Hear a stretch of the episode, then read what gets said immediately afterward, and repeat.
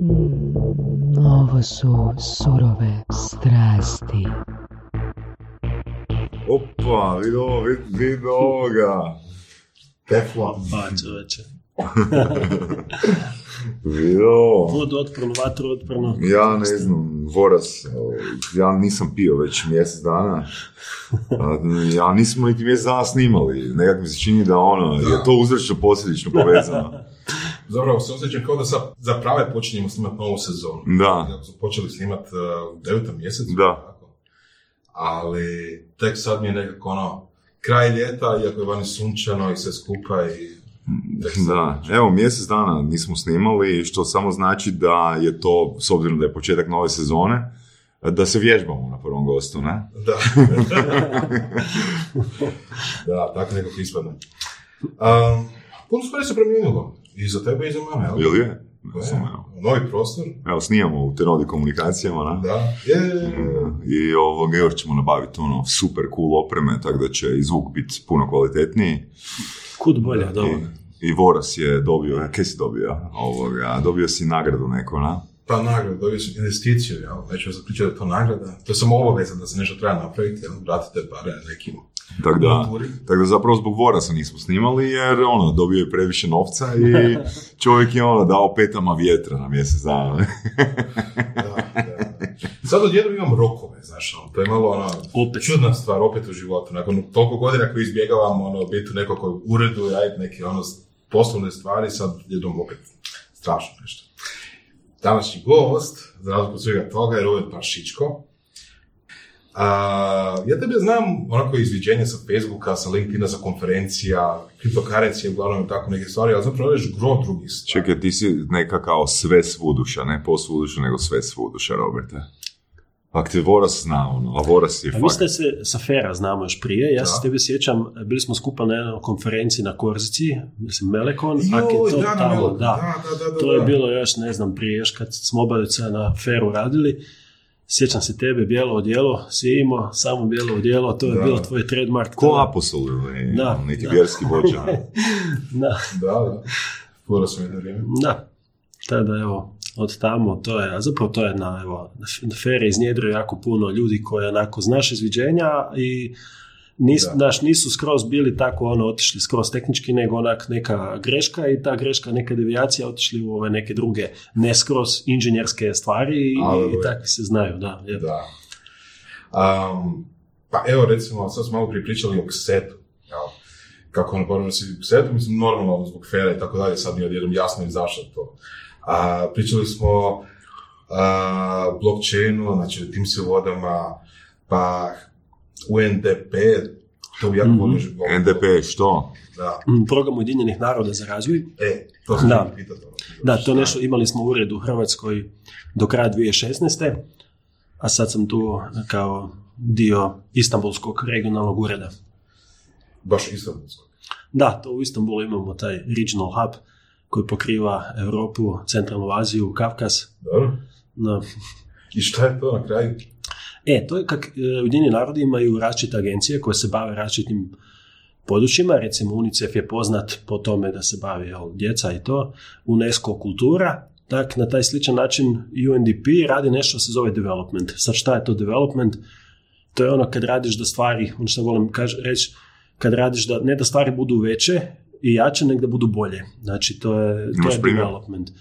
Pa recimo, ti kad gledaš, ti kad gledaš samo na, na GDP i na ekonomiju, onda ti je važno da furaš, evo, ko Bandić sad kad radi ovu priču, e, Zagrebački Manhattan, znači to je nešto gdje zapravo većina ljudi puši na tome, na, na više različitih načina, ili Horvatinčićeva priča tamo, ali njih par stave nešto u džep. E sad, kako napraviti zapravo projekt koji istodobno e, potiče i ljude i ekonomiju i okoliš. Znači, kak naći nešto što sve, sve to troje gura.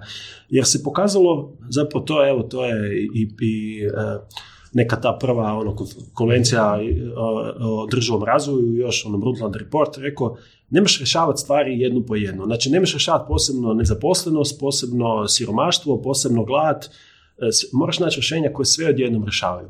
Ok. I to je, tu nekak mi pokušavamo zapravo kroz takve stvari vidjeti koje su to, ono, koje su to tehnologije, koje su to primjene, koje su to primjeri. I onda kad nešto napraviš, probaš to upscalat Mhm. i prilagoditi drugim kontekstima i tako. Cool, da. I kako to na kraju ispadne, mislim, kakve su tu vrste projekata koje se tu vrte? Da. Evo, znači, ovisi o čemu, znači, bavi se, kad se tiče razvoja, to može biti nešto stvarno od uh, HIV, AIDS, pa do solarne energije, do zapošljavanja, ne znam, evo, projekta zapošljavanja uh, uh, ljudi koji, koji rade sa izbjeglicima iz Sirije, evo, ne znam, sad sam baš ono, ne znam, ti kad, ti kad dođeš malo kad vidiš koji su to problemi, neke zemlje, recimo Libanon ima 4 milijuna ljudi, 2 milijuna izbjeglica, povrh toga, jel? Kako ćeš ti sad, i sad naravno ekonomija juri prema dolje 10-15%, trenutačno cijela država paralizirana, e, zbog toga ono, vlada ne zna više kako bi izvukla pare od ljudi, sad su stavili 6 dolara porez na Whatsapp, kužde su ljudi poludili, znaš ono, znaš ono, 6, dolara porez na Whatsapp, čekaj, kako uopće to napraviti? A, ko i ovi naši tu HTV-ovci što ti ganjaju, nikada nisam platio, nadam se da, Da, znači, samim nisi tim što imaš mobitel, znači da imaš Da. WhatsApp. Da, Znači, onda je to porez na mobitel. Točno, da. Ali zovu porez na Whatsapp. Jel? Mislim, slično koji ovo u, u, u- Čileu kaj se dešava, znaš, ono su se smijali, čeka, ali ono, fakat, digli su im cijenu za, za 4 dolarska centa, cijenu e, pre, ono, prevoza i sad su ljudi zbog tog izašli van. To ti je ona kap koja prelijeva čašu, ne? Znači, čut, ono, otrpio si što je zemlja u totalnom kaosu, što je sve neorganizirano, nemaš struje, svako malo nestane struja, svako malo nestane voda, ceste su kaos, sve je kaos. A kad ti stave, brate, porez na Whatsapp, e tu, tu si lut, tu si gotov. I to je, I to ljude, ono, Baš Alan Fordovski, a? Da. je, ali to je zanimljivo, ti tipping points, znaš, kak to, evo, ko, evo ko sa taj Chile isto, ne, mislim, evo, trenutačno, mislim, evo, i, i Barcelona, kaj se dešava, ne, znači, sve su ih premirali, sve, i to je sad ono, znaš, ko da namjerno, ova druga strana, ko da namjerno želi opet doljeti ulje na vatru, ovoj ekipi, organizatorima onog puča svima podijelila visoke kazne, znaš, ko da nisu znali da će to ljude toliko razbjesniti da će napraviti kontraefekt, znaš, sad ono, stvarno se pitaš, jel ono, jel ima neko uopće tam da razmišlja, Da. ne, ili, je- ili je to namjerno ovaj, doljevanje ulja na vatru, ne, jer, jer- ne, ne ide ono, znaš, nije, mislim, mogu si, mogu, mogu si, evo, nas troje da neko pitao šta će se desiti ako stave to je to, mogli smo bez problema predvidjeti takav event sa 95% sigurnošću, jel? Mislim, to je isto ima naziv za to, Streisand efekt. Znaš za to? Ne, ne znam? Streisand. Kao ona, ona pjevačica. Dobro? A, to je, to je Da. prije, ne znam, 10-15 godina bilo. Uglavnom, a, ona je tužila nekog za nešto totalno bizarno i ono debilno, znači ne, nešto totalno bez veze. Ali to, to je procurilo u novine. Znači, to je, su mediji prenijeli. I sad su svi odjednom ne čuli samo za nju, nego su čuli za tog lika koja ona tuži više nego za nju. I zapravo totalno suprotan efekt proizvela time da zapravo je skrenula pažnju na ono što nije htjela da se Mm. Pazi. Mm. Za ono nije htjela da se, da se vidi zapravo. e, da, Tako da, ono, to, ne diraj, da. kako si došao do toga zapravo, da sudjeluješ u tim projektima? Pa, evo, Nesanica, pretpostavljam da, nesanica. Ekstremna dosada. Ne, za- zapravo je, a mislim, ne znam, uvijek postoji, ja uvijek kažem uvijek neki sinkronicitet, te negdje po ono, lijevo Da. ili desno usmjeri. Ja sam, kad sam završio faks, onda prvo sam radio dvije godine kao inženjer u prav, ono, klasičnoj inženjerskoj firmi i onda sam rekao nikad više. Znaš, to ono, nikad više neću raditi za privatnu firmu za nekog šefa i nikad više neću raditi klasični inženjerski posao. Ono, gdje dođeš, nešto, ovaj, ono, ti i stroj, vi međusobno komunicirate, e, i to je ono, to mi je bilo toliko dosadno da sam e, evo, na aferu su tražili nekog da radi na obnovljivim izvorima energije, to mi je od uvijek bila tema. Otišao sam na tri puta manju plaću, to niko nije mogao vjerovati. Ono, to s ljudi su mi se smijali. Ono, fakat su mi dolazili u ured tamo u toj firmi, čekaj, ti fakat ideš na tri puta manju plaću, pa ti nisi normalan. I, ovaj, I onda sam četiri godine bio na feru. Bilo mi je ono... Znači, znači, radio si u privatnoj firmi, imao si Da. četiri puta veću plaću, Da, da. i onda si još na fair, imao si ja, manju Plaću, plaću. znaš, kad dođeš, da, znanstveni ovak, mislim da još uvijek je 5000, da to još uvijek dan danas tako, jel? Da.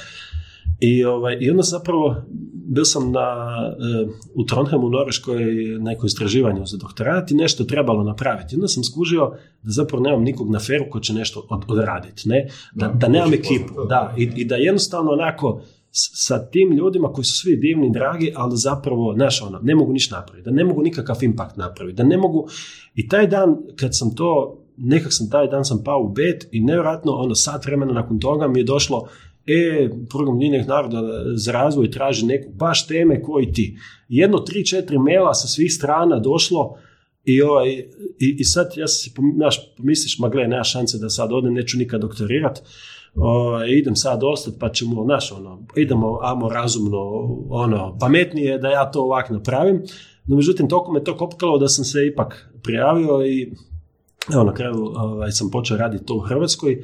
Kad sam tu počeo raditi u Hrvatskoj, onda tu sam se zapalio zapravo za te stvari, pa jako brzo sam počeo sa ono, i, i, i po vanjskim nekim, znaš, nešto napraviš kod nas, to se pročuje, pa te zovu prvo u regiji Bosna, Srbija, Makedonija, Montenegro, kako si tamo, pa onda Tadžikistan, Kirgistan i tak dalje i dalje. A što si kraju- radio, što, si, što te ono pročulo? Recimo, eh, evo imali smo, evo 2010. smo skužili da, da masa ljudi u Hrvatskoj zapravo još nema električnu energiju. Ne? Znači, ti imaš ljude sa djecom, ljudi nema električne energije. da, zamisli. Znači, evo, imali smo baš to prvo selo Ajderovac, e, pored Srba, znači to je ono, pored Gračaca. Dobro. Dođeš u obitelj, znači zaseok, obitelj ima ono, dvoje male djece, žive, znaš, nemaju električnu energiju. I neće im ni donijet, zašto? Zato što su Srbi, jel?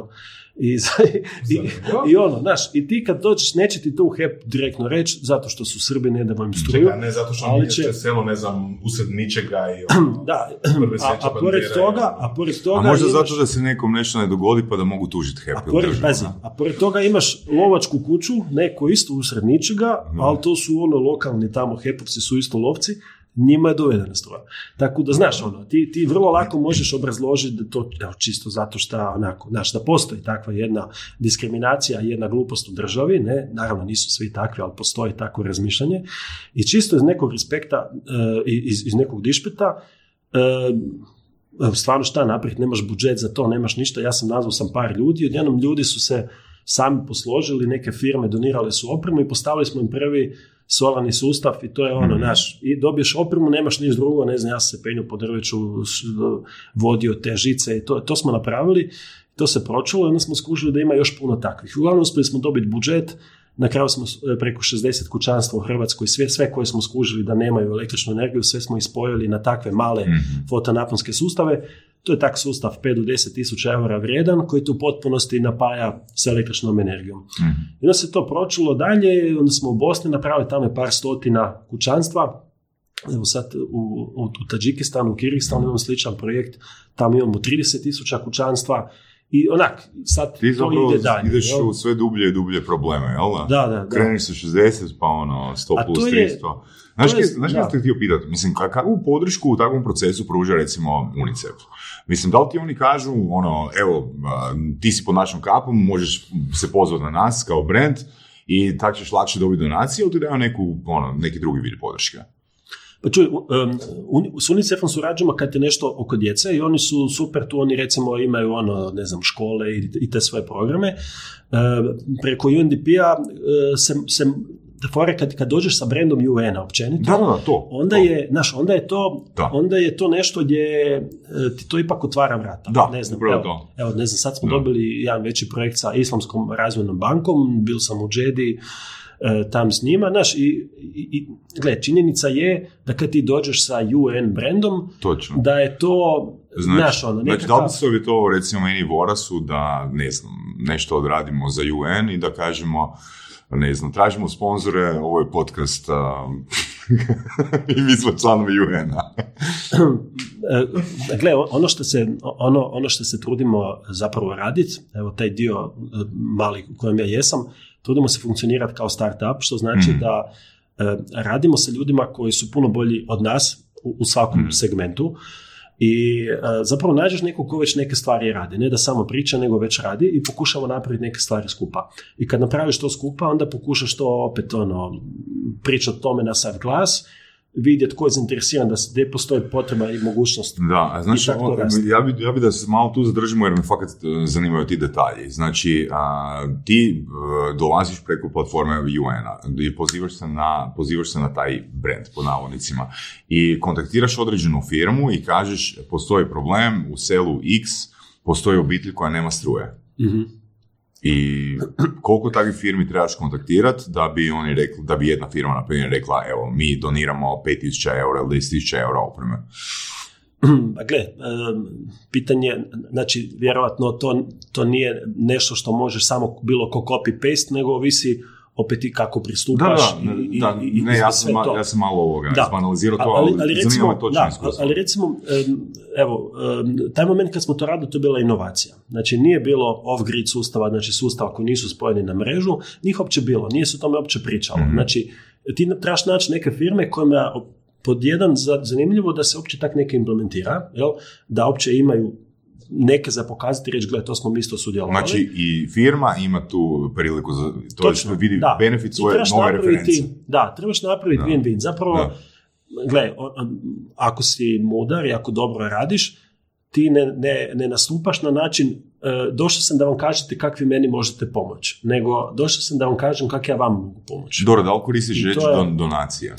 Ne, nego... Da, pa nego, to, to sam mislio, znači da, radi se o donaciji, ali zapravo ti si u Donacija toj ulozi, riječ, ti si da. u toj ulozi prezentera, odnosno prodavač.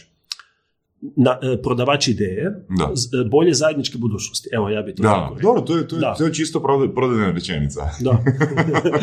ne, ali pazi, ti trebaš kreirati, jel, Da. e, ono, ti imaš firmu koja, znaš, ono, ne znam, evo, imaš sad firma, ne znam, nešto radi s blockchainom ili sa augmented reality ili nešto, znaš, oni sad mogu, to je, to je toliko neistražene tehnologije, ti sad tu možeš tisuću i jedan, jednu stvar napraviti, ne?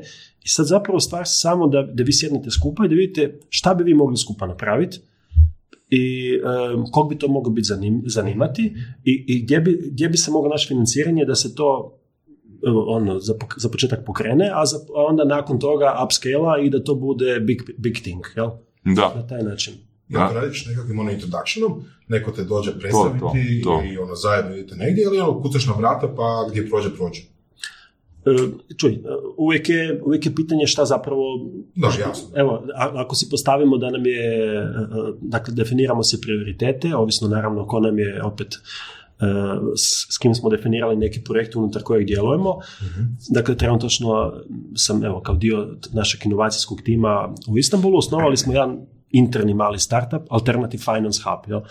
I sad, e, kroz, kroz to tijelo, mi, mi, mi zapravo, evo, imamo neke prioritete kroz koje želimo raditi. Kad znamo da, ne znam, neko nešto radi sa blockchainom i solarom, recimo, a to nam je zanimljivo, ili sa e, izbjeglicama i sa blockchainom, ili, ili tak nešto slično, onda dođem, onak, jednostavno kad vidiš, ne znam, negdje u novinama vidiš što neko radi, pokušaš ga naći na LinkedInu, na, na Mhm. Facebooku, na Twitteru, javiš mu se, ja sam taj i taj, možemo se čuti. E sad, da se ja njemu javim kao ja sam student e, fakulteta elektrotehnike i računarstva, možemo se čuti, javili bi se meni njih 0,5%. Ne? Činjenica je da imaš ovako veću prođu, znaš, svi onako, 90% responsa dobiješ tu odmah, jer si, to, do, to, jer to je si snaga doktor. brenda, Jer si jasno. doktor. Gle, ali i onako, znaš, i, i, i- ti, ja, ti staviš link na svoj dosadašnji rad i na, i na ne- nešto slično što si već radio i, i naravno em, tak to krene, jel? Mhm, mhm. Još ja sam mislio da ne znam da kad UN radi tako neke projekte razvojne ili uh, poboljšanje zajednice ili tako nešto, Da. to zapravo oni imaju nekakav globalni budžet koji koriste. Me, pa, zapravo ono koje se meni pojavljuje kao upitnik je da li je to zapravo tvoj osobni projekt ili projekt UN-a. Vjerojatno oboje, jel? A čuj, Jer mislim, to da. je pod kapom UN-a, ali zapravo ti si sve napravio, ono, sve, sve si sam je- pokrenuo i je vodi si to- projekt. Ta, ta organizacija UN je uvijek, mislim, ono, negativna strana Ajmo reći da si ti kupio franšizu, ajmo reći da si ti uzeo franšizu. Ne, ne, a čuj, to, to bi bilo lako tak za reći, ali da vidiš ti koliko za svaki projekt treba e, mjeseci i, i paperworka i svega da to prođe kroz taj sustav. ali, Znaš, ali da ono, ti to protisneš ono, kroz te cijene. je, ali ono čega smo se složili da je lakše a, prodat ideju Da. ako si pod kapom UN-a. Apsolutno. Znači, Zapravo, zapravo, zapravo- zato me to vuče na ono, Da. franšizni koncept. Ono. ali- znači imaš ali- brand, Da, McDonald's i lakše ćeš prodat uh, hamburger iz McDonald'sa nego iz neke lokalne jasno. Ali, ali, ali zašto? Zbog toga što to nosi sa sobom nekoliko drugih lera koje jedan prosječan NGO nema. Jel?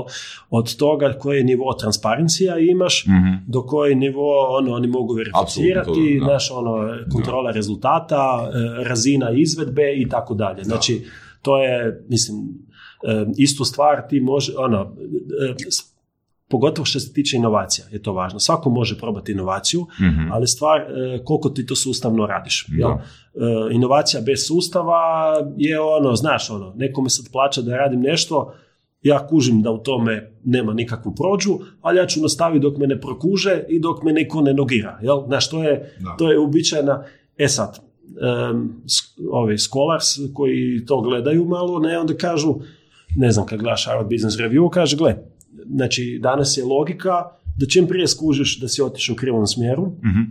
i onaj moment kad skužiš da si otišao u krivom smjeru, brzo digneš ručnu, kažeš, dečki, zeznuli smo, Mhm. ne ovim putem, bacaj sve, uh, ovo lessons learned taj i taj, idemo krenuti sasvim suprotnim smjerom ili 90 stupnjeva uh, Mhm. reorientacija. Ne? Da, u biti, e, još, još samo da nešto pokušam si objasniti. Znači, e, to izgleda ovako. Znači, ti imaš ideju kako da doprinos e, ono, zajednici određenim projektom. Ti trebaš dobiti potvrdu od UN-a da to možeš. Da ili ne? Ili UN ima, ne znam, Da, ne, imamo u- programske dokumente. Ok. Znači imamo programske Znači, dokumente gdje ti imaš ideju i te programske dokumente moraš pripremiti i obrazložiti njima. E, Dakle, ta tvoja ideja mora biti dio tog programskog dokumenta Ok. ili nekog projekta. Ok. Opće, zašto se tim baviš, ne? Ako, evo, ne mogu ja sad doći i, i nečim se baviti šta nam nije niti u prioritetima, niti u programu, niti u projektu, znači ti moraš biti dio toga, jel? A onda kad si dio toga, onda zapravo kreneš opet, nije na meni da ja sad sjedim, znaš, ko profesor Baltazar, da, ili neko, znaš, ono, da šetaš lijevo, desno po sobi dok ti ne sine ideja, Da, ali nego taj, da pričaš s drugima koji imaju ideju i da dođete skupa Ok, do a mogućnosti. programski dokument, je on više ono, tipa vrijednosno, de- vrijednosno definiran ili onak specifično u smislu, ne znam, da li u, program, u tom dokumentu pro- programskom piše a, problem je struja. Nema Može biti. Može da. biti. Znači, dosta Može specifično biti, može da, biti. može biti, ne znam, kritična infrastruktura, može Ok. biti, ono, evo, ne znam, sad ove neke stvari su, recimo, ne znam, može biti vrlo načelno, getting people out of poverty. Da, da, to, Ne, to, može na to sam biti- da. vrijednosno, ne? Pazi, mislim, ima tu nekoliko, nije sad to toliko sam- Dobro, simplificirano. ali ti možeš pod getting people out of poverty staviti, ne znam, a, a, ili dobavljanje ovoga solarne energije, ili možeš Da, e, recimo onda reći imamo- ono, idem dijeliti grah nedjeljom. Da, e, onda imamo nešto što se zove Sustainable Development Goals, Mhm. znači 17 SDG-eva. U Hrvatskoj zapravo jako malo ljudi zna šta to je, nekako je kod nas smo Ok, ma- možeš maknuti od tog UN-a. Objasniti malo. Da, dakle, cijela priča je, prvo su bili Millennium Development Goals, gdje je bila ideja, ok, e, kud zapravo idemo, jel, kud Mhm. sve te e, razvojne agencije žele, žele doći, nekakvi ciljevi postavljeni. E sad, to je, to je prije par godina em, renovirano, na 2015. su došli sa novim setom ciljeva, gdje se želi doći 2030. u svijetu. 17 ciljeva, 17 Sustainable Development Goals, Mhm. recimo jedan od njih je Free Energy for All, ne? i sad imaš pod ciljeve šta to zapravo Mhm. znači. Mhm, Ili mhm. jedan od tih ciljeva je clean water for everybody. I sad Mhm. imaš 6-7 podciljeva za to. Znači ukupno 17 ciljeva, ukupno nekih 170 podciljeva Mhm. i zapravo sve šta radiš treba biti opet, eh, ti trebaš adresirati koje tih ciljeva gađaš, jel, koje meta gađaš, Mhm. koje podmeta gađaš. Ako to tvoje ne, ne možeš dokazati da gađaš neke mete, onda, se, onda ne možeš se s tim baviti. Ne? A problem je opet UN, pogotovo UNDP, e, e, nema, ono, to nije neka banka, nije to svjetska banka, on nema svoje novce. Mhm. Znači, on, e, Ujedinjeni narodi imaju mandat od vlada da pomažu vladama u rješavanju njihovih problema. Opet, ako ti dođeš u neku zemlju i ta zemlja, znači čak u nekim zemljama gdje je, ne znam, neki diktator na vlasti, ne znam, Sjeverna Koreja ili nešto, mi uvijek imamo ured tamo, ne? Jer e, gore je da nemaš uopće ured, niti prisutnost, da ne možeš ništa napraviti, bolje da bar imaš ured, pa da nešto pokušaš napraviti tamo, ne? Da si prisutan, ne- nego ništa od toga. Tako da je, ti trebaš biti iznutra, ti trebaš, e sad, kak ima dosta diktatora po svijetu i ovaj, teško danas i razlučiti da li Trump isto diktator ili Boris Johnson i svi takvi, jel? Ono, dolazimo negdje ono, do momenta da je zapravo teško reći ko više je diktator, ko nije, jer je to postalo perfidno i sofisticirano. Tako je i, i, i, i posao zapravo ovakav sve kompleksniji. Um, znaš onaj graf koji kaže da svijet ide prema bolje. Znači, ono tipa, uh, sve je manje, ne znam, ubojstava, uh, sve je manje ljudi koji žive ispod granice siromaštva.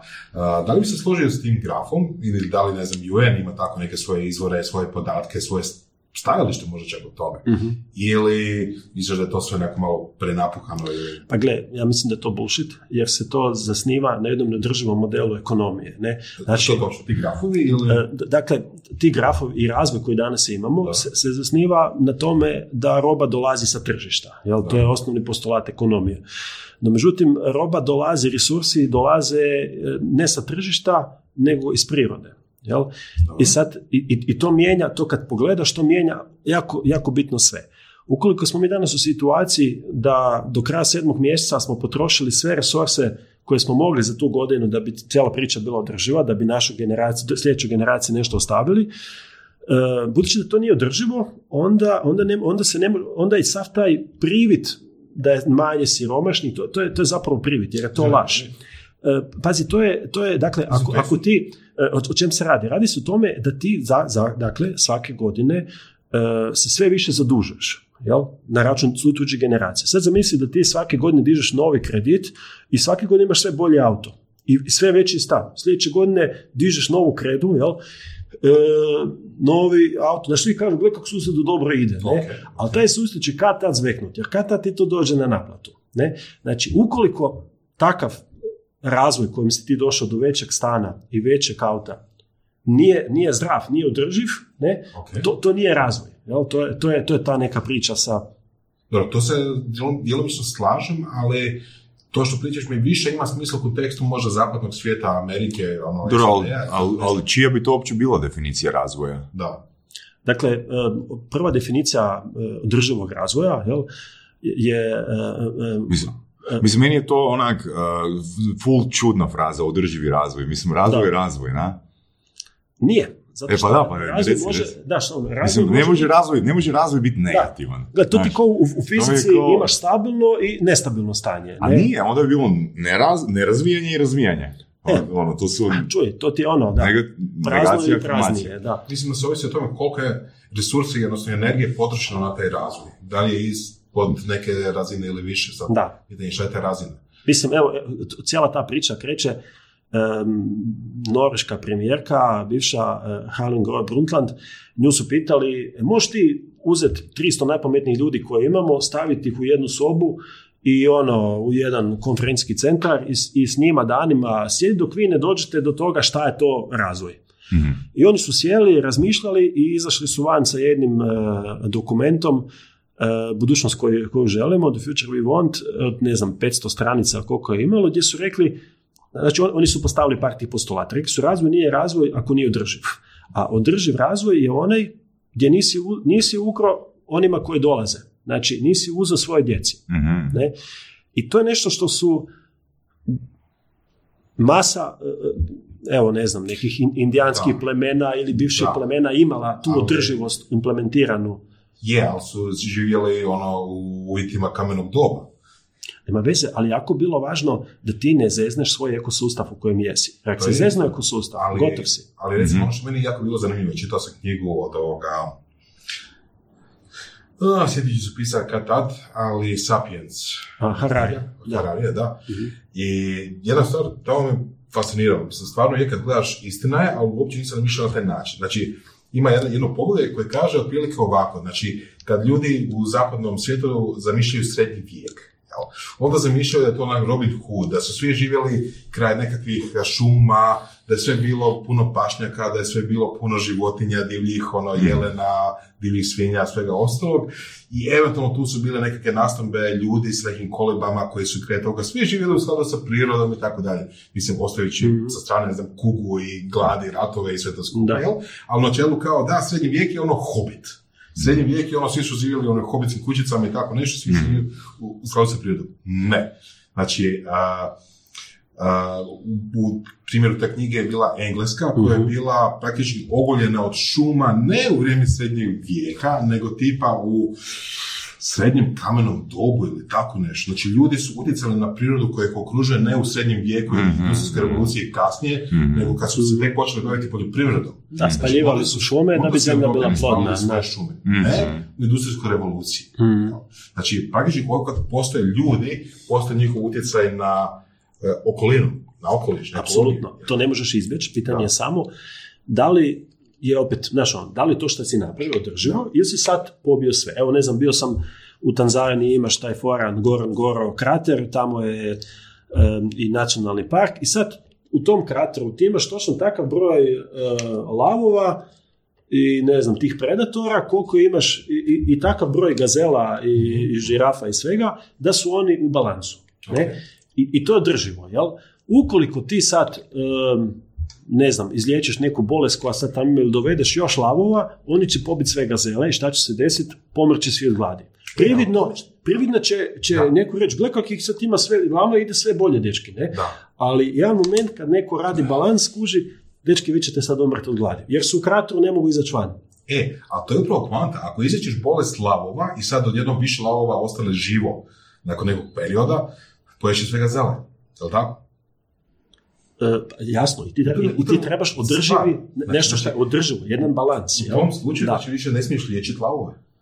Tako je, da. Trebaš jedan balans. Mislim, ima, danas se e, po- postavlja kao jako dobar primjer e, Uskešnog otoka, jel? Ne znam koliko znate Da. tu priču.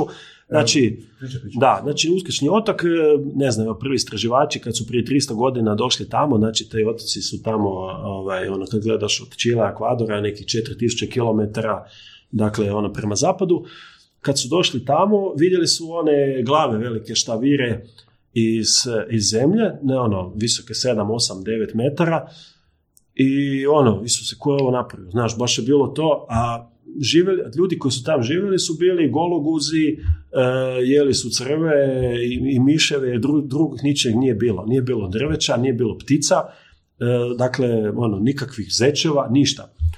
O, dakle, imao si civilizaciju ono, ono ranog kamenog doba, znači da oni full, full daleko, a imao si ostatke civilizacije ko da je se nešto važno dešavalo. Kako su oni to napravili? Onda su bile te- teorije, ko zna ko je tu bio, ko zna, možda su to bogovi i tako dalje. I onda su uspjeli skužiti da su zapravo oni se međusobno počeli natjecati, podijelili su se dva plemena, HDZ i SDP, i počeli su se ono, nadfukavati ko će napraviti veće glave, ko će, ko će biti veći baja, onaj koji ima naj, znaš, onaj koji je napravio veće, taj je bolji, taj je jači, i sad kad ti gledaš, on njima je bilo sve bolje, jel? Ali da bi oni napravili te glave, oni su morali posjeći sve šume, morali su pojesti sve zečeve, poloviti sve ptice, no međutim kako su oni 4000 km daleko, više ti nijedna ptica ne dođe, znaš, nije, baš da im se leti do tog otoka. I ono, zec, znaš, kako da sad taj zec više dođe. Kad su oni to sve polovili, jedan moment je krenuo nagli stampedo prema dolje. I to je zapravo taj element koji trebaš stalno razmišljati. Recimo, Siuksi su imali uvijek u, u vijeću koje je odlučivalo jednu osobu koja je zastupala mišljenje sedme generacije koje tek dolazi. Mhm. Znači, ako je svaka generacija njih 15 godina, neko ko razmišlja za 100 godina unaprijed. I taj ima ravnopravni glas, to ti je Greta danas, ne? I, i, i taj je z- zastupao one koji tek dolazi za 100 godina. I ako su se svi ovi složili da treba, ne znam, sad u nekom tamo e, ne znam, falilo je dosta hrane, ajmo sad pobiti sve ove jelene jer ova zima je takva. On je došao i rekao ne, jer sad vi to pobijete, nas ste sve zeznuli koji dolazimo za 100 godina. I on ima mogućnost dati veto na tu odluku i natjerati sve da oni izađu iz tog staništa ili odu nešto riskantnije. Ne? I, I to je zapravo ono kad pogledaš danas taj glas e, Grete, nešto što fali, ne, gdje imaš ove, gdje svijet vode ovi e, stari perverzni e, dedeki od 75 godina, ne, e, kojima onak se više ne živi. Ne. Oni su onak tu još čisto egomanija neka, a zapravo srozavaju šanse ovi klinaca koji dolaze. Dobro, čekaj, jel ti od, jel ti od uvijek imaš taj vrednostni sustav ili se nešto ono pre, preokrenulo u načinu na koji si odlučio interpretirati svijet oko sebe? Pa ne znam, gledaj, to je, jasno je, polako se, kako ideš kroz život, tako se i stvari, ono, stvari doživiš sa različitih e, strana. Možda je neki eye-opening experience, bio sam dvije i prve još kao student na razmjeni u Egiptu, u Kairu, dva mjeseca. I to je ono, naš, do tog momenta praktički nisam iz države izašao. Ne znam, bili smo u Barceloni, ono, ko što svi idu, Lorede de Mar, jel, znaš, ono, to je neki, ono, načka njiža, Da, to se ja sam iz Križevaca kod nas idu načka njižu u shopping i to je plafon. I sad ti dođeš u, u grad gdje milion ljudi e, spava na ulici, ne? gdje onako 400 tisuća ljudi živi u grobnicama. I ti ideš među njih, ono, pričaš s njima, onak, ne vjeruješ, ne?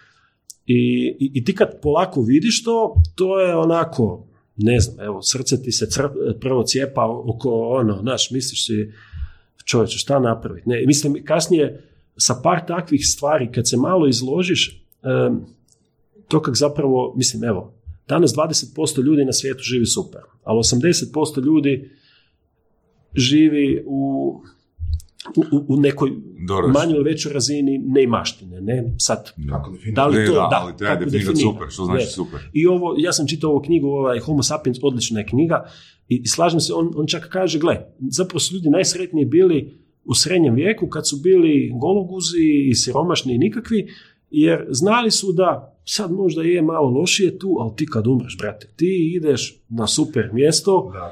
Znaš, to To je, ti ideš na, ono, ti, ti dakle imaš jedan motivacijski, ono, jedan smisao imaš, ne? Znači, možda je sad malo teže na ovom tu svijetu, ali zato kad ti umreš, ako ništa ne zezneš, ti ideš u Disneyland.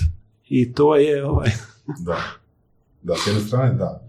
A, Čekaj, da li to znači da si prije toga živio ono raskalačenim životom i bio si fokusiran isključivo na sebe i svoje potrebe? Da, da, da, da, znaš šta, tako, da. je, je, onako, na dragulje sam trošio na Ferrarije i tako da, ono, objesan život.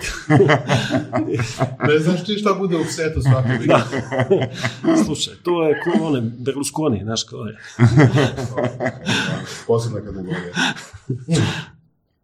Ali opet se sve vodi, svodi na definicije, jel tako? Mislim, Da, sad, da. mislim, ja sam malo sad igram... Ili ono, na razumijevanje, čavlje znaš, odvjetnika, Mislim, kužim što Da, pričaš i kužim, tu da. stranu priče. Um, samo bih želio malo ispričati onaj drugi dio koji kaže da otprilike ide ovako. Znači, cijelo vrijeme, od kad postoje ljudi, izmislili smo vatru, kotač, um, sve ostalo, tehnologiju, internet. I uvijek je bilo to da se mi zapravo utrkujemo sa posljedicama naših dijela. Znači, napravili smo vatru, ok, super, možemo kuhati hranu, možemo se grijati, uf, s vatrom možemo spaliti šumu pa napraviti, ne znam, ono, I vještice. vještice, da. I, ali, recimo, na šumi možemo napraviti polje za uzgoj, ne znam, ono, kukuruza, šta god. Mhm, Uvijek se nekako natječemo sa posljedicama tih tehnologija koje smo Mm. izmislili. mhm. A, Postoje li posljedice održivog razvoja? E, da, to je sad pitanje šta je. Sad, ono, ekipa koja kaže uh, da Greta malo pretjeruje ili tako nešto, otprilike zastupa stav kao da, da, da, da, ali uvijek smo mi smislili neku bolju tehnologiju koju ćemo popraviti ono, ne, koji su snašli od prošle tehnologije. Ok, napravili smo auto, odnosno motor sa unutrašnjim sagorijevanjem i to je divno i krasno. Transportna revolucija maksimum. E, Svi idemo na posao sa autima, e, letimo svaki, svako malo, znači ono, ne znam koliko ima tisuća i desetaka tisuća aviona u zraku svake sekunde. Da, da, da, da, da, da. Da E, Milion i dvijesto tisuća ljudi je u svakom trenutku u zraku. E, da, Mhm. A? da. Ono, nevjerojatna brojka. Kužiš. Fakat, znaš ono, da to pričaš prije Da. 50 godina nekome, znači da, da to 1980-ih pričaš nekome, bilo bi ono čudo neviđeno, znači Mm. iz kojeg si ti SF-a izašao. Mhm. kad su putovali, ne znam, predsjednici država i ne znam, ono, Mm. tako nešto. Da. I, a, znači, Po nekim pokazateljima ide nam super, sve bolje i bolje. da, i sad to je pitanje samo da li ćemo, da ćemo izbjeći sudbinu uskršnjeg otoka ili ne. Znači, da li ćemo uspjeti, znači oni očito nisu u tom primjeru, oni Da. očito nisu smislili sljedeći korak tehnologije koje bi popravili štetu koju su napravili sa prethodnim. Mhm. Sad Da. pitanje je da li ćemo mi kao globalno osmisliti sljedeći korak tehnologije, opet, s koji ćemo popraviti probleme koje imamo zbog prethodnog. Točno, da, ali pazi, mislim, ti već imaš neke m, stvari oko tebe koje ti, mislim, evo, gledaj, ti imaš, e, kad ti e, čovjek koji vodi UN-ovu agenciju za, za gladne, jel, ono, za glad, FAO, kad on kaže da, da bi riješio problem gladi, znači danas imaš oko 800 milijuna gladnih u svijetu ili pothranjenih, ne? Znači pričamo o 30 tisuća djece koji svake godine umire od gladi Mhm. ne? a pričamo još o puno više koje, budući da ne dobiva dovoljno em, onih svih tih minerala, vitamina i svega toga, e, se nikad ne razviju u one ljude koji bi mogli biti. Jer ovo što kaže, kaže em, dakle, siromaštvo je, e, nije, nije, em, nije samo uzrok gladi, nego je i posljedica, jer na neki način ti, ti ne razviješ, znači ti dobiješ manji IQ poinca ukoliko ne, ne, ne primaš Mhm. ono bakar, cink, ne znam šta sve trebaš dobivati, ne? I sad tako, ili ukoliko ti tu djecu ne cijepiš, cijepivo ti košta možda 3 dolara. Mhm. Ili evo imam slučaj ovo što radimo e, kampanja za e, avoidable blindness. Znači ti, ti kad se neko u Senegalu ili tak negdje kad dobije mrenu na oku, znači možda neke naoče od 30 dolara ili operacija koja je maksimalno 100 dolara bi ga izvukla iz toga, on tih 100 dolara nema, ti tam nemaš doktore za to, ti nemaš ništa i on sa svojih osam djece taj moment tone u siromaštvo, apsolutno siromaštvo. Jel? I sad je, znaš, i sad to je, dakle, e, stvar je samo šta napravi sad tu oko toga. Ili, dobro, Je. i ono, jel, ima, imaš si sigurno sad da imaš informaciju, da li danas ima manje gladnih nego što ih je bilo prije 20 godina, ili više? Pa otprilike smo tu negdje. Odnosno, Znači, problem ide ondje prema gdje imaš, da, znači, E sad, imaš, nešto, pitanje- imaš nešto da. manje, Znači, ali, ali, je više truda, Kine. ali je više truda vani. Više resursa je vani u smjeru da se, da se Da. e, smanji, ali nema rješenja. Ali, ali kao da nema dovoljno E, zainteresiranih. a kako onda znamo da, recimo, ružno rečeno, Mhm. ali ti, ti pokušaj zapravo nisu liječenje bolesnih lavova. Kako misliš to? Pa ako se nikako ne primičemo rješenju da pada Da, da, da. broj gladnih u svijetu, ne znam, ono, je, razmišljam na glas. Ne, ono, ali pazi. zvuči nehumano, ali čisto onak, Da, a, da li mi zapravo prolongiramo taj problem i povećavamo ga trudom, mislim, na kraju krajeva rekao si koliko, 30 milijuna, koliko se rekao brojku, 30 milijuna djece svake godine, 30 tisuća djece svaki 30, dan, a, a 800 milijuna ljudi 800 milijuna da, godišnje. godišnje. Da. Znači, kad bi prestala sva pomoć i kad bi se jednostavno prestalo raditi na, na, na problemu ovoga gladi Bilo bi u puno svijetu, više. kako znamo? Da. Kako, Evo- kako to znamo? Da, mislim, e, gledaj, im- imamo neke, postoje neke modeli, a postoje i neke e, stvari koje možeš vidjeti. Recimo 2008. kad se desila ekonomska kriza, taj broj je narasao na 1,15 milijardi. Ne? Mhm, Znači, mhm. porasao broj za, za neki 300 milijuna novih koji su u, gladi. Recimo, e, ne znam, jedan moment je postao popularno u Americi, e, bio etanol, znači i taj moment su, su Meksikanci umjesto e, skužili da njima se isplati taj kukuruz koji imaju umjesto u trotilje prodavati tamo da se napuni spremnik suva. E sad, problem je što za jedan spremnik suva, ovoga, evo, velikog auta, za jedan spremnik suva, da bi ga napunio sa bioetanolom, ti potrošiš toliko kukuruza koliko jedan prosječni Meksikanac pojede u cijelom svojem životu. Što znači da je cijena tortilja otišla toliko visoko 2008. gdje si ti hrpu ljudi po svijetu Čekaj, ovaj, really? Znači, ono, da, da, da točno, točno, da, da, točno, znači jedna osoba ti je jedan spremnik auta. Sad slično se dešava, ovo što se sad dešava gdje namjerno spaljuju šume po, po Amazoni sve to. Znači, šta tebi znači što ti prividno e, ti imaš sve više odrezaka po broju stanovnika, kad jedan moment ti više nema šuma tamo. Ako nema šuma, znači, ono, to je, to je, to je toliko puno, to znači da je, ono, mislim, jako je kompleksan problem. I, I ne možeš ga zapravo riješiti jednom tehnologijom. Jer, jer toliko velika kompleksnost, to je ona, e, to je ima ona teorija zašto društva propadaju, znači zato što postaju sve kompleksnija. I ti e, puštaš na neku, znaš, sad ti to pušta na sve strane, jel? I ti sva, nađeš tehnologiju koja, za, koja zatvara svaku tih rupa, ali element toliko tih rupa ima i jedna, druga poniš, jedna drugu poništava da je više jako teško to sve e, na taj način sagledati. Da, mislim, ono što si spomenuo, ono što si spomenuo je u principu uh, pitanje, jel? I sad, to je malo tabu pitanje koliko sam ono, uspio vidjeti po internetu, ali to je tamo ga, jel, uvijek, se, uvijek neko potegne. Koji je zapravo optimalni, da li postoji optimalni broj ljudi na zemlji? Jel? Da, a čuj, gle, kogod je bio u Indiji, zna da njih ima 1,3 milijarde i da oni kak imaju one svoje kaste, onda najbrojnija kasta nije, nije njoj dopušteno, znači, jesti meso. Jel? Od tri kaste samo jedna smije jesti meso.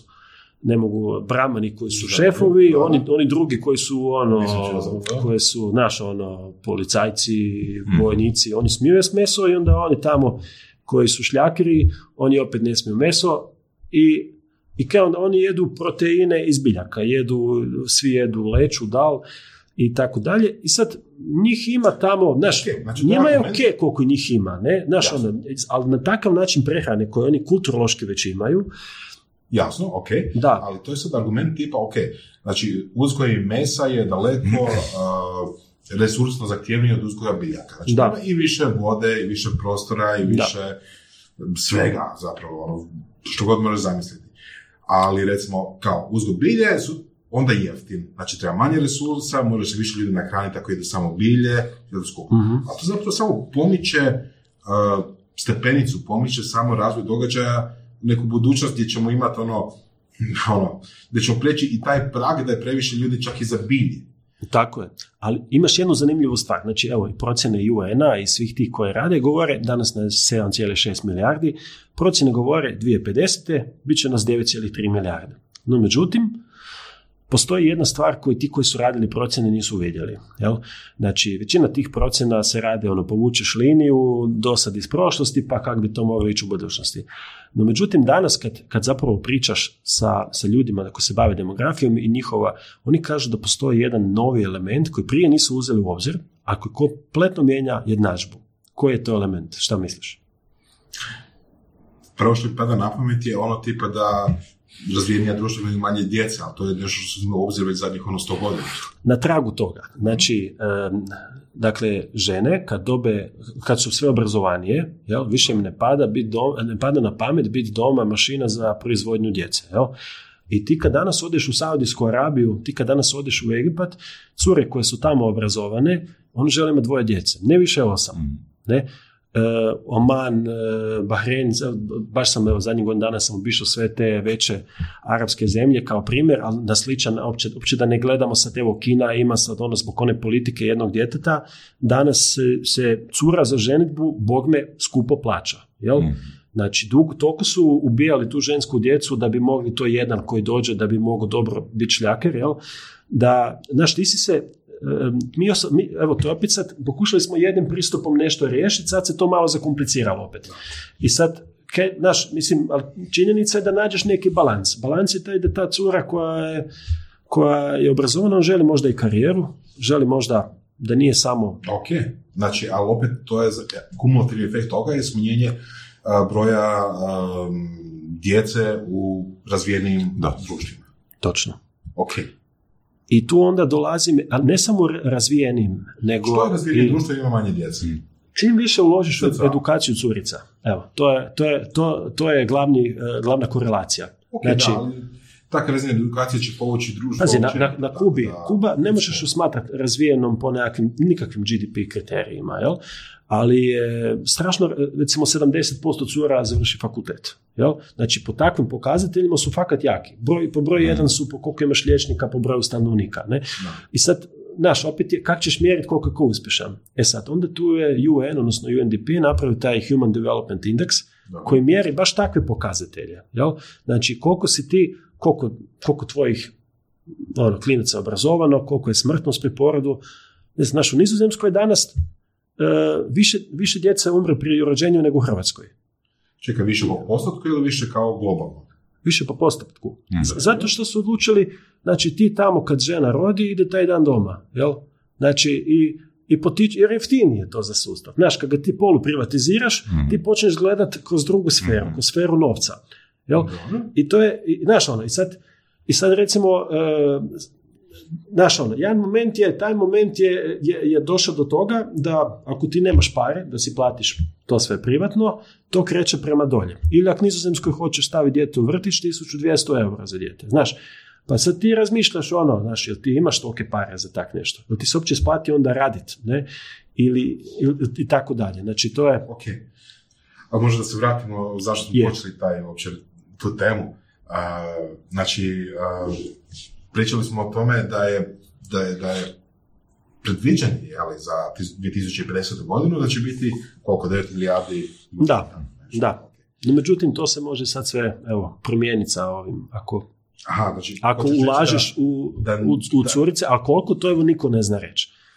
Ne, ali, Dobro. I koji je optimalni broj ljudi na zemlji? pa mislim da ne postoji onako, pazi, može biti, znači ono što sad znamo je da neke zemlje koriste, ne znam, evo SAD koristi četiri ili pet, ono kad bi svi živjeli ko SAD, trebali bi četiri ili pet površina kugle zemaljske toliko oni resursa potroše. Jel?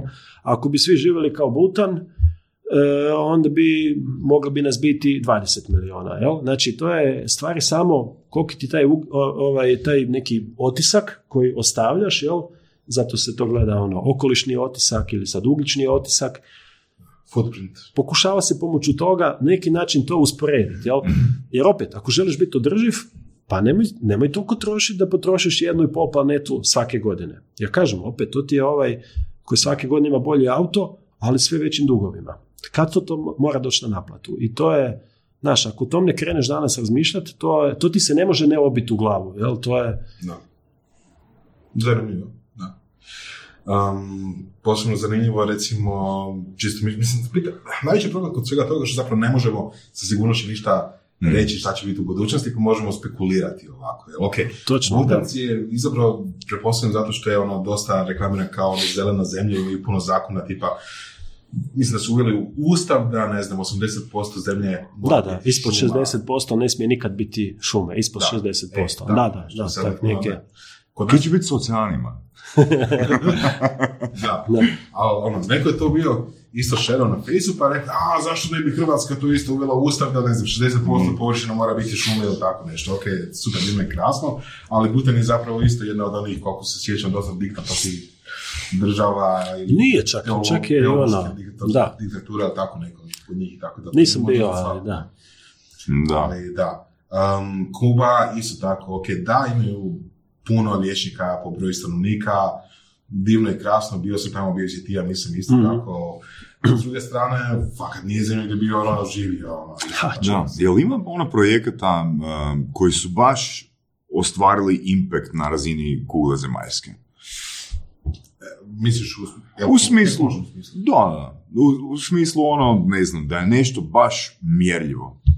Jer mislim, o, uh, uvođenje struje sa solarnim paneli, čini mi se ono, više kao ono dobro djelo, jer to je, je, ok, ne kažem da je mala brojka 300 ili 3000, ali ipak u odnosu na, znaš, 7,6 milijardi, to je onak više, ono, preveo sam staricu prek uh, zebre, znaš. Mhm. Jel ima nekih ono globalnih, velikih Da. dokaza, objektivnih ono dokaza da se nešto promijenilo? Da, evo, e- recimo ova, ova ekipa koja je ove godine dobila Nobelovu nagradu za ekonomiju, dobili su to za, za svoju ono, tezu i za svoje istraživanje, koje su postavili da nema nema jedna tehnologija, nema jedan način na koji ćeš riješiti siromaštvo u svijetu. Nego jednostavno moraš razgranati e, strategiju u jako puno malih, manjih podstrategija, jel? I trebaš ih, to, to, je, to je sad važnost inovacije, trebaš ih dobro fine tunat za, za to društvo gdje Da. to želiš napraviti. Ali evo, baš sam pogledao ono dokumentarac ili prvi, prvu dvije, dvije epizode Bill Gates i Mhm. iskorijenjeni polio. Na? Mislim, govorimo ono o jednom cilju, koji je ono fokusu na jedan cilj i polija više nema. Ili ga ima onak fakat u jasno. na? Pa čuj, e, e, možda su najkompleksniji Jer hoću oni, reći, ono, oni ti problemi rekao, ono, koji su treba, globalni. treba paralelno raditi, Da. ali ono, ovo, ovo je super primjer fokusa na jedan problem i rješenja jednog Da, problema. Ne? evo recimo e, ozonski omotač. Znači to je neš- nešto gdje se trebalo, slično kao sad klimatske promjene, treba si dobiti sve zemlje da se uključe. A šta ti znači šta si ti zabranio freon i mijenjaš kompletno, znaš, i sad tjeraš ljude da kupuju novi frižidere, ne znam šta, a Kina i Rusija to ne naprave. Znači šta god ti napraviš, Da. oni će te zeznuti. Jel? Mhm. Ali evo tu se uspije postići taj globalni dogovor još 90-ih i sad smo stvarno smo, ono, možemo reći da to više nije problem ozonski omatač, ne? Mhm, mhm. Ali evo, to je još 90-ih i to stvarno bio veliki problem. Ne? I, I sad taj broj ljudi koji su dobili rak i, i zbog, su, zbog sunčanja i tak nešto, Mm. znaš, ono, to je sad u, u, u- u smanjenju. Mm. I Sad, postoje uvijek problemi koje možeš riješiti lokalno. I to je najlakše. Znači, najlakše je riješiti problem lokalno, ali postoji, najteži su ovi kompleksni problemi koji su globalni. Evo, ne znam, sad ta plastika koja pluta po moru, jel? Da, i by I the way, takve stvari. tipa, ne znam, neki da sam čitao uh, članak, ima neki otok tipa, nije uskrišni otok, ali isto tako neki usred ničega je, Mhm. koji se kao, uzme kao benchmark uh, koliko plastike puta ocean. Znači koliko, koliko plastike dođe na te plaže Da. tog otoka i pokušaju naći odakle je došla, došla ta plastika, to smeće se skupa, onda kao računaju jel, koliko toga ima po cijelom svijetu, po, cijelim, po svim oceanima i tako nešto.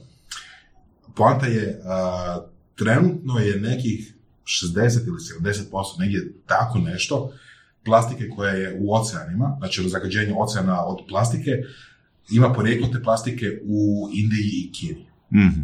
Znači, ok, super je i nadam se da će to i dalje se nastaviti, pa EU zabranjuje korištenje jednokratnih Mm. a, vilica, noževa, Mhm. a, slamki i takve stvari. Odlično, treba to ići.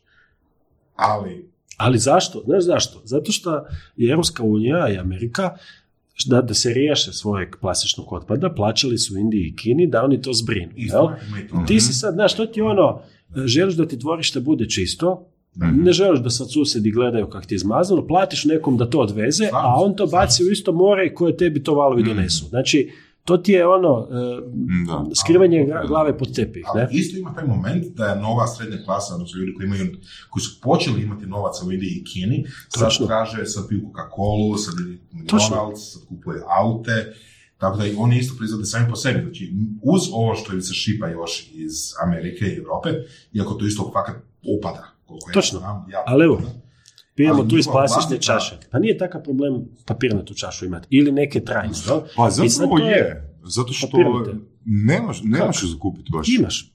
Ne, Odeš u, evo, DM i Da, da, da sad imaš. ne reklamiramo. Imaš, imaju jako puno takvih, da. jer tam društvo već svjesnije ti, toga. ti kupuješ kad uh, ti treba nešto. Pa neću ja ono reći u velikom shoppingu a, uzet ću, ne, ne, idem sad u drugi trgovački lanac jer tu nema papirnati A točno, pazi, da. Ne, ne, zna- znači, zašto ne postoje? Zašto ne postoje u jednakoj mjeri kao i... Zato što ti kao potrošač trebaš doći tamo i ulož, ono, napisati im tamo pismo, gle, meni nije ok da vi imate samo plastične čaše. Mislim da se vi trebate, kada im to napišeš, da napišeš mail i da, i da pošalješ mail sto frendova da to naprave, oni bi to sutra promijenili. I to je ta neka svijest koja nam fali. Ne? Znači, da, da nisi samo neko ko pasivno kaže, ah, šta mogu, ne, i, nego da stvarno se potrudiš nešto, evo ne znam, ja sam prošle godine sam, da, evo, na Visu sam bio, hodaš po Visu i spustio se na Stinivu, nevjerojatno puno smeća dolje. Stineva je proglašena najljepšom plažom u Europi. Nevjerojatno puno smeća.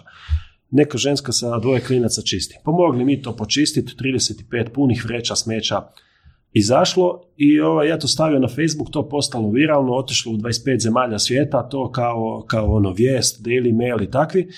I sad e, drugi dan se nađem sa gradonačelnikom Visa. Kaže, sad si nam uništio turizam. Kako si to mogu učiniti? Ti si neprijatelj broj jedan danas na otoku. Kužiš. da. Pazi ti njega. Ne? Umjesto da on razmišlja koja su rješenja, on bi samo sakrio taj problem pod tepih. I to ti je taj mentalitet. To je mentalitet uskršnjeg otoka. Pa to je taj mentalitet koji je ono, znaš, praviš se glup, praviš se da se tebe ne tiče, a, a to će te, pazi, ti turisti ne dolaze zbog toga kaj su tvoji sugrađani investirali u nove pločice, ne, Da. u kupaoni, nek su došli jer ta najljepša plaža tamo. I ako si ti toliko glup da ne kužiš da ti to trebaš promijeniti, jel? Pa E, ali čekaj, Ja sad sto nije- rješenja mogu nije, smisliti. Nije problem u tome što su ovdje plastične čaše, nego u tome što mi prihvaćamo pit iz plastičnih čaša. A točno. Znači, Znači, to je problem. Točno. Nije uz to Evo, ja prijatelja se- koji je ja se ti šalješ, ovo, Da. kažeš da pošaljem mail, nego gle, to je plastika, ja odbijam pit iz toga. Pa gle, ja imam neke pravovjerne, ove, te, znaš ono, koje su, koje ti ne bi sad pio iz ovoga, ali evo, ja ću ti napraviti uslugu i sebi i tebi. Pa. Ne, ne, ne, ali pazi, ne može, pa ča- ako si odlučio ne piti iz plastične čaše, Pa trebamo a piti, onda nećeš e, niti, onda piti. nećeš niti ovu vodu piti. Točno, a kaj nema ono vode u onu kavu tamo. E, da, niti kavu, da. kaj nema vode u boci, kaj nema pipe, ima, sve to postoji. Bože, maksimalno bi si zakompliciralo život. Eto. a? Izbrisat ćete ovu emisiju, Zna- poslije praviti Znači, se da se ništa nije ovoga, zbog nesanice si krenuo ovo. Imao si previše dokolice, ono, um je bio preprazan i on si odlučio.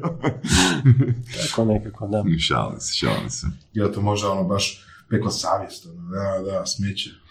Pa ne, ali, ali gle, hoću reći, i sad ti to na tom visu, u Komiži, ti možeš odvajati tamo otpad. Na Komiži dođeš, možeš od, imaš posebne kontejnere za papir, posebno za plastiku, posebno staklo.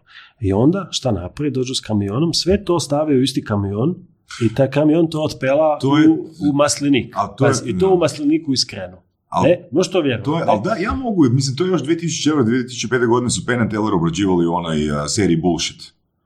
Da uh, se programira ljudi da uh, sortiraju otpad, na kraju ono tipa blizu 90% tog otpada završi, za- za- završi na istom mjestu. Ili u Indiji. Da. Ili, Znam, ali gledaj. ono, Znaš, ali to ti je sad ono, znaš, ono, neki- ono, ti, ti hoćeš Da. mikropromjenu napraviti i onda se osjećaš glup kad saznaš ono da zapravo nisi napravio apsolutno nikakav impact jer 90% svega si ti sortirao je završilo na istom Pa mjestu. gle, zato što, znaš, ono, na kraju kra- dana kad imaš ono, ljude koji su, znaš, ono, samo PR, a nekompetentni su stvarno rješavati probleme, onda, onda je to tako. Znači, ti imaš dobro skrivanje po tepih, da je sve lepo, pazi, ti stvarno, znaš, neko sad se šeta, ah, papirić ću ovdje, štapić ću tamo, a omotač u papir, ne znam, a onda, pazi, u masleniku iznad komiže ono kad dođu skreni lijevo, ovaj, to je nevjerojatno. Znači kiše to slijevaju okolne maslenike od kojih plaćaš sup- super skupo maslinovo ulje, vjetar to nosi, galebovi to jedu, ribe to žvaču, ti tu ribu poslije skupo plaćaš, isto tako Evo, na Visu su nakon filma Mama Mia digli cijenu e, nevjerojatno. Ja sam svake godine na Visu, sad sam iz protesta, ono, već mi je to ne sam iz protesta, nego iz- zbog skupoće. Ovo ljeto nisam stigao doći, ali, znaš, ali da ne kuže, pazi, ti kad to prestaneš kužiti, desi ti se sranje. Evo, ja sam ove godine, e, nekad sam radio na, ovaj, u Bangkoku, u Talendu i onda tam volim otići, imam prijatelje tamo. Sad sam bio sam na, na sam moj ove godine, bio sam i prije dvije godine. Znači, ove godine, ove godine, prošle godine su imali popunjenost do osmog mjeseca 65% popunjenost kapaciteta. Ove godine 20% manje. Jer su došli do stanja da otok preizgrađen, prezagađen i preskup. I to više nije održiv turizam. Jel? Na turizmu, pogotovo na otoku, najlakše vidiš šta je održiv razvoj. Jel?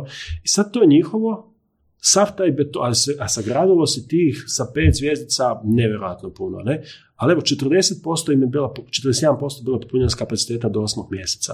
Što znači da, da ono, to, što, to kak si krenuo, to, to, se, to se neće linearno tak rast. Jedan moment ljudi kažu, pa ja više tu neću dolaziti, ovo mi je ono, preskupo, preružno i, i, sad u nekim drugim mjestima u Talendu su počeli su tipa tipa ovaj, 2000 bata, ne znam, to je sada tu ne, 300 kuna kazna, ako te vidi da baciš nešto na plažu. Ne? I sad, znaš, oni, oni, su, oni su morali reagirati. Prije dvije godine to nije postojalo. Ali, znaš, jedan moment, jer pazi, to je bilo, ono, ti, ja ti se sa djecom se šećeš po preljepoj plaži, masa onih igli od narkomana, masa stakla razbijenih, jer neko, znaš, ti više neš doći tamo. Ne? Doćeš negdje, ovaj, negdje drugdje, ne? O to se, otelo se kontrole. I, I to je to, taj moment ti, ti vrlo lako skužiš šta više nije održivi razvoj. Jel? Do jednog momenta si se super razvio, a nakon tog momenta kolaps. Da, zanimljivo. Da. Da. Samo se pitanje ono sad je balansa. Nekad mi se čini da je ono, možda se počne pričati na početku da moraš sve odjednom rješavati. Jel, znaš, od, Da, da. da sad mi tu ne pijemo vodu iz čaša, ok, pazi iz čaše. Sad trebali bi dovesti vodu iz pipe. Ne trebalo bi kišnicu skupljati. E, pa na kraju ćemo doći kišnice, znaš, ono, ok, pipe, ali sad, znaš, ono, pipe su, ne znam, od olova, pa bla, bla, Da. Kad dođemo do toga da, jel, ako staviš vani, ne znam, s dijelom pada kiša, imaš Da. vode, ako ne staviš dijelom A čuj, pazi, za, ti možeš za 10.000 dolara nabaviti desalinacijski stroj koji ono more direktno tam pretvara u napajano suncem u pitku vodu i da si dođeš i da si natočiš to tamo, ne? Znači, znaš, ta tehnologija je tu. I kad pogledaš, nije to nešto skupo, ne? Evo sad cijela Europa, Beč, eh, Francuska, svi stavljaju masovno ove aparate za pit vodu jer je ono, znaš ono, zašto ta voda košta 6 kuna? Šta na toj vodi košta 6 kuna? Ili u, ili ono u kafiću ili negdje koliko ti ju naplati. Znači ono, čisto napravili su ovce od nas, ne? Znači jedan moment, ono, ti taj, ti taj trend koji je konzumerizam uzo, ti to trebaš preokrenuti. Jer ako ga ne preokreneš, to te, drži, to te opet gura totalno van, van one točke održivosti. Nije održivo, jel? A, koliko ti je lako ili teško promijeniti nekom mindset da krene više razmišljati kao ti? Pa visi da ga smijem tući ili šalim se, ne. A gle, to je, ti kad gledaš... Jel, e, jel onak, ono, dobijaš mm, i negativan respons? Gle, pa evo sad bilo zanimljivo ovo sa Gretom, jel? Kak je, koliko ljudi je reagiralo, znači, ono, negativno na ovu priču sa Gretom. Ne, baš onak točno vidiš da postoji ono, e, e, jedan dio ljudi koji odmah zauzme jedan obrambeni gard. Neću, šta ćeš ti mene, vi mene, znaš, ono, ovaj, mislim, i onda to je, svijet se mijenja oko nas jako brzo.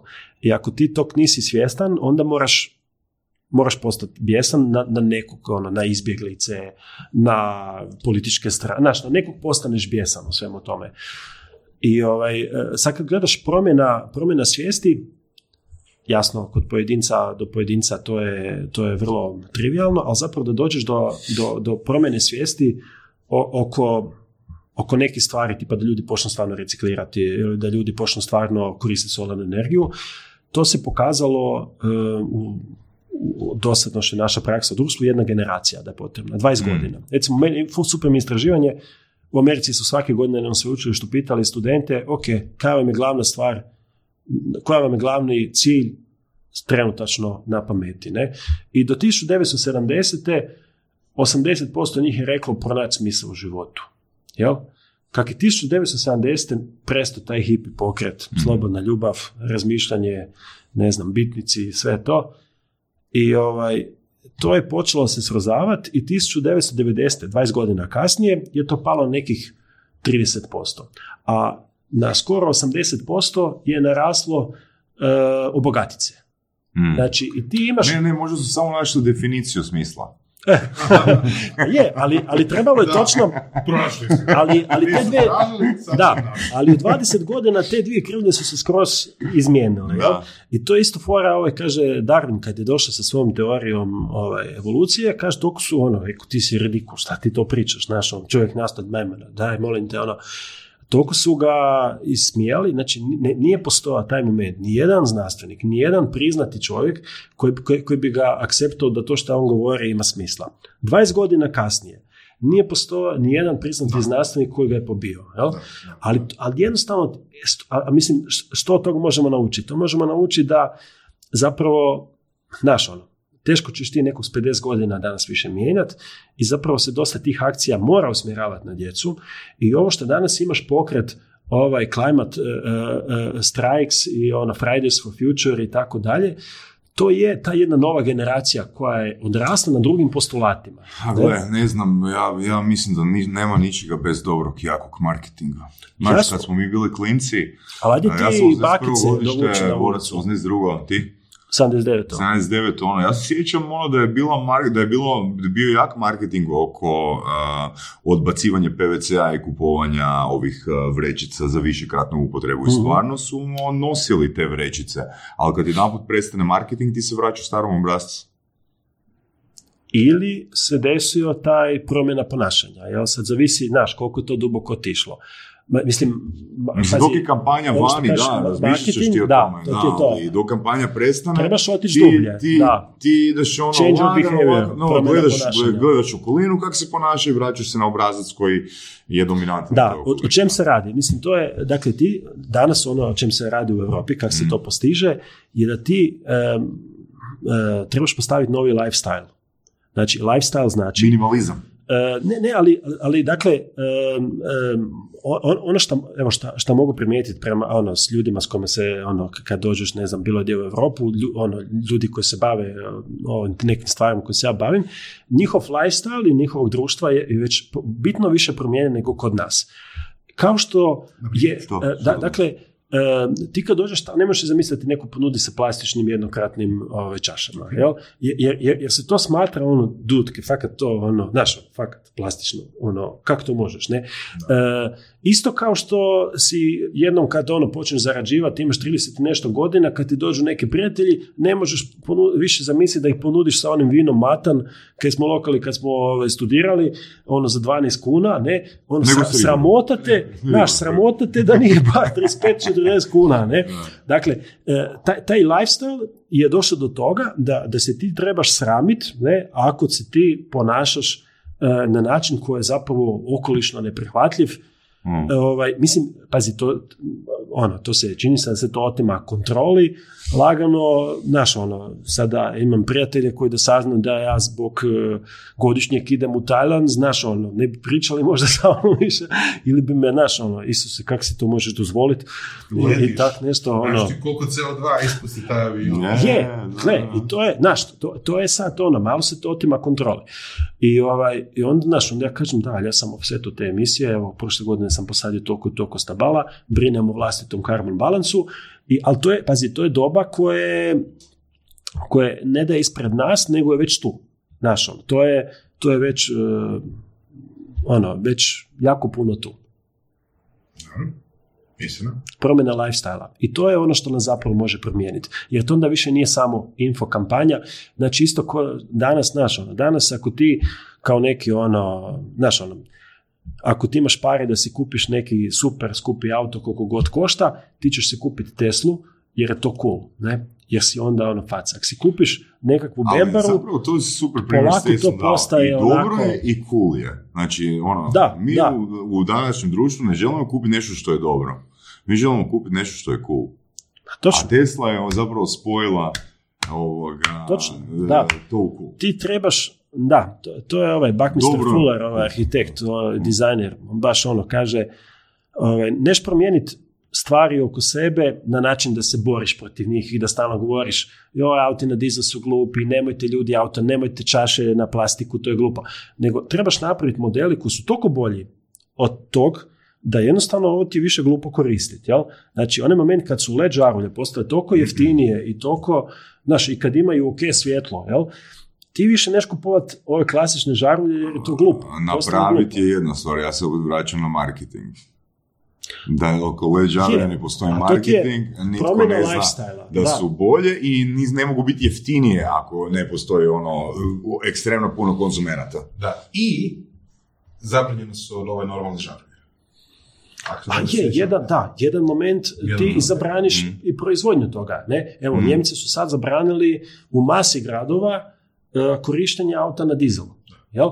I to je, i sad ako ti tamo u Njemačkoj umjesto, umjesto ovaj, električnog golfa ili Tesle kupiš e, Mercedes na dizel, ti si u, u takvom lifestyle, u takvom, ti, ti si teški seljak. Ti si baš si seljio, znaš, on, fakat ono si seljio. E sad, A dođeš da li, nas, ja. da li neko, evo ne znam, ja sam Križevaca, ti u Križevcima kad dođeš sa Mercedesom dizelašom, niko te neće smatrati seljakom zato što je to dizel, ne? Znači, taj lifestyle koji mi ovdje imamo i koji tamo postoji je različit. Da li bi trebao biti uniformiran? uniformiran?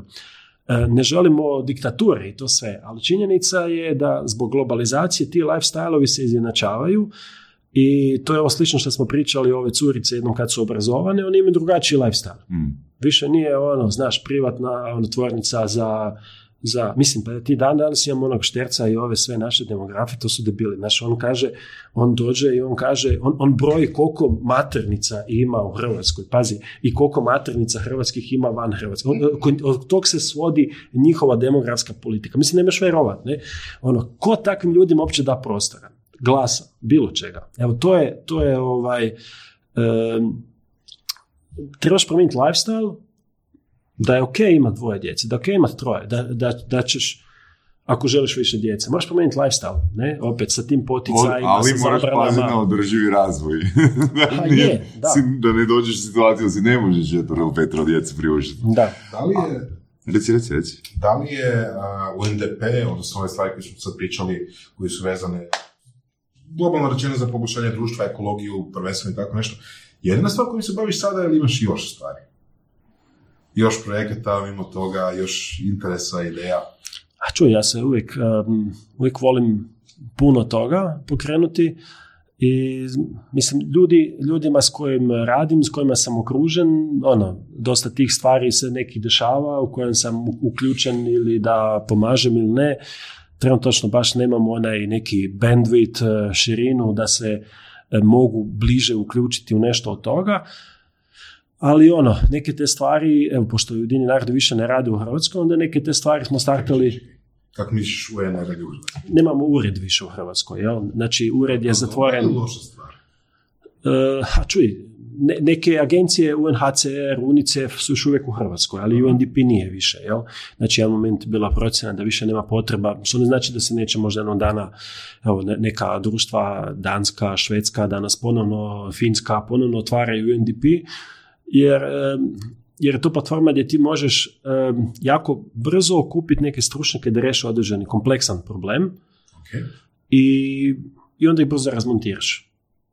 Znači, ono, okupiš 15 stručnjaka sa vrlo jasnom misijom, za godinu pol dana kad su ga riješili, ga rasformiraš. I, i, i danas e, vlade sve više idu u, u takav pristup inovacijama. Ne znam, recimo radimo sa Citrom koja, koja je finska e, inovacijska vladina agencija, odnosno lab. Njihov i ne znam, evo, njihov poznat eksperiment je bio ovaj, e, sa e, tako, tako je, da, universal e, income, basic income, dakle, išli su vidjeti, znači prije nešto ti doneseš neku legislativu, želiš isprobat, jel to ima smisla ili to nema smisla, ne? A, jer inače šta? Inače uložiš jako puno, ono, ono što mi kao država, isto Hrvatska radimo, jel? Prvo uložimo hrpu para, to ode u krivo, naš na četiri mjesta propušta, različiti muljatori uzmu to k sebi i onda mi za 12, 16, 18 mjeseci skužimo ili 5 godina ili nikad da to treba mijenjati, dok ti to promijeniš, već je neko mazno milijone, milijarde. dakle, bolje je istestirati to, isprobati i vidjeti da li taj pristup, možda je dobro u Finskoj, ali možda u Hrvatskoj ne šljaka. to je jedna stvar. druga stvar, koliko sam ja i s tim, to je dosta bilo ograničeno, jel, ograničeno i teritoriji, ne znam, jedno selo ili tako nešto, i čak možda ograničeno na uh, ljude sa određenom količinom primanja unutar te zajednice, znači nije baš bilo univerzal, jel? to nije jedini eksperiment, postoji neki sedam, osam eksperimenta takvi koji se trenutačno dešavaju u svijetu. Niko je od njih onako što bi rekli normalan. Ili su svi sa nekim uvjetima, sa nekakvim ono, znači ili, ili, ili basic income dobijaju samo obitelji koji imaju ispod nekog, neke, neke razine primanja, ili ne znam, samo određeni dio grada, određeni kvart. Ima, ima uh, onda nije universal. Pa zato kažem, da, li da. da. ima, ima, ima, ima svega. Evo, baš smo radili neki pregled uh, tih, teo, treba bi se sad podsjetiti, ali onako na sedam, osam različitih mjesta u svijetu gdje se trenutačno dešava, uh, stvarno ima, ima, ima zanimljivih rezultata. Jel? I mislim o čem se radi. Još je taj Buckminster Fuller kojeg sam isto bio spomenuo, on je još prije 60-70 godina rekao, gle, iluzija je da mi razmišljamo da će u budućnosti svi trebat raditi 8 sati dnevno, 5 dana u tjednu. Nema toliko posla. Automatizacijom, evo sad umjetna inteligencija i tako dalje, većinu poslova će raditi neko, znaš, ono, neki strojevi, neki roboti. nema, nema šta ti Ah, he, tu bi sad otvorili novu temu. Zato što imamo ovaj, jedan, o, jedan odličan protuargument. Da, da, da. Dobro. Znači, vratit ćemo se, mislim, ali evo, da. je zakon lik i mm. puno stvari dobro napravio, ali protu, protu argument ide ovako apsolutno si u pravu, odnosno oni u pravu i svi koji te neko razmišljaju u pravu. Znači, ne znam, 1900, ne znam, 60 i kad je on to već rekao, uh, apsolutno bilo isto. Znači, ako želiš standard života koji su bili u 1960 točno, sa današnjom tehnologijom stvarno možeš raditi 4 sata tjedno i besplatno, mm ali to znači da imaš crno-bijeli televizor, znači da ne znam, ono, svaka treća obitelj ima auto, svaka četvrta ima frižider, u Hrvatskoj je to naravno sve ono, puno, puno još i gore u, u to vrijeme. Zapravo, kroz podcaste smo došli do nekog, do nove činjenice gdje zapravo mhm. što, da tehnologija ne da nam smanjuje radno vrijeme, nego ga povećava. Da, zato što uvijek imaš neku novu džinu. Kak?